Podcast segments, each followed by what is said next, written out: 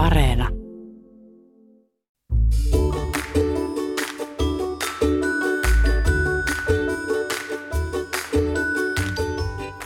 No niin, ajattelin tammikuussa. Jo riittää tämä loputon vatulointi. Olin päättänyt ryhdistäytyä. Olin päättänyt kirjoittaa toisen kirjani. Minä vain istuisin alas ja kirjoittaisin sen. En enää odottelisi inspiraatiota. En nukkuisi puoleen päivään.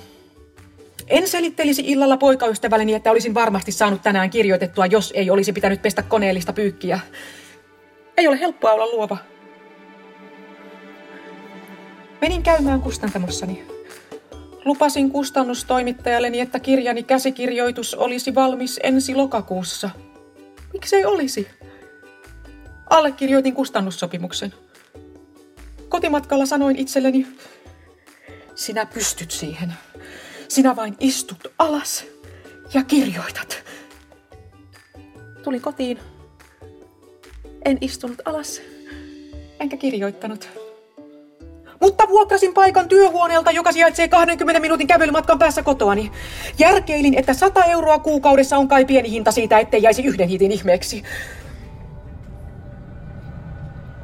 Esikoiskirjan julkaistiin vuosi sitten syksyllä.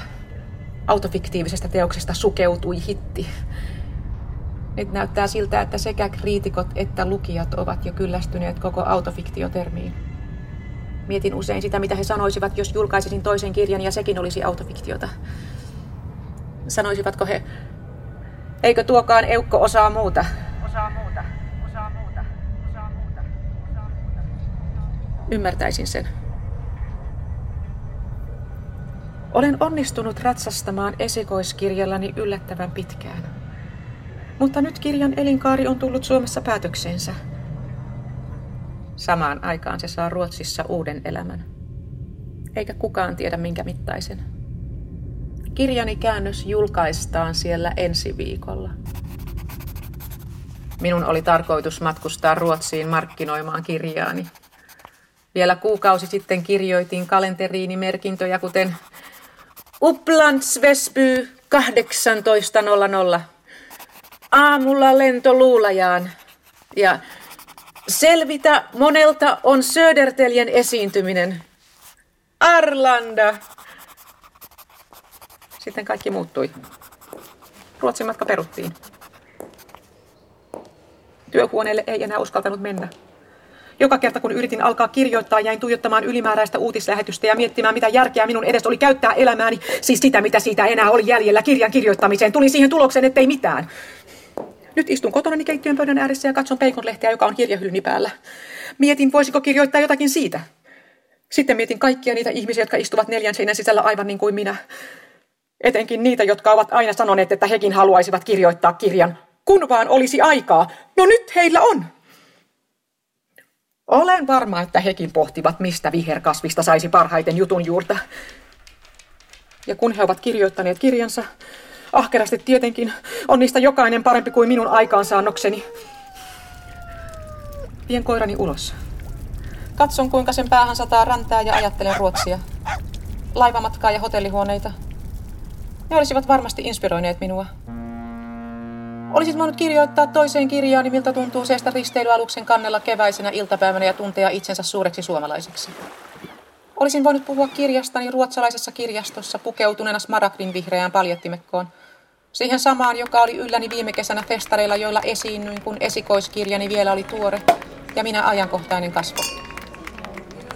Olisin voinut keskustella ruotsalaisten intellektuellien kanssa ja antaa heidän ymmärtää, että olen menestynyt suomalainen esikoiskirjailija. En mikään itsesäälissä vellova toisen kirjan parissa kamppaileva taiteilija klisee. Ehkä joku olisi pyytänyt minua signeeraamaan kirjan. Varsågod, olisin sanonut. Taksamykket, minulle olisi vastattu. Palaan räntäsateesta kotiin. Minä pystyn siihen, ajattelen. Minä vain istun alas ja kirjoitan. Katson ruukkubasilikaa, joka on leivänpaahtimeni vieressä. Basilikalla on suuret lehdet. Tai ehkä suuri on liian yleinen adjektiivi. Ehkä voisin mieluummin kuvailla lehtiä jättimäisiksi. Mitä tiedän basilikasta? Ainakin sen, että sitä kuuluu säilyttää lämpimässä. Basilikasta tulee mieleen mozzarella. Muistan, kuinka söin mozzarellaa kaksi vuotta sitten Roomassa. Ajatukseni katkeavat, kun saan ystävältäni viestin. Yleisradio etsii ihmisiä, jotka voisivat kirjoittaa radioon monologeja karanteenista. Mietin, olisiko se minun juttuni. Voisi hyvinkin olla. Voisin kerrankin kokeilla jotakin villiä. Unohtaa sen iänikuisen autofiktion. Kirjoittaa vaikka basilikasta. Istun alas ja ajattelen. Minä olen lahjakas kirjailija. Lahjakas ja monipuolinen. thank you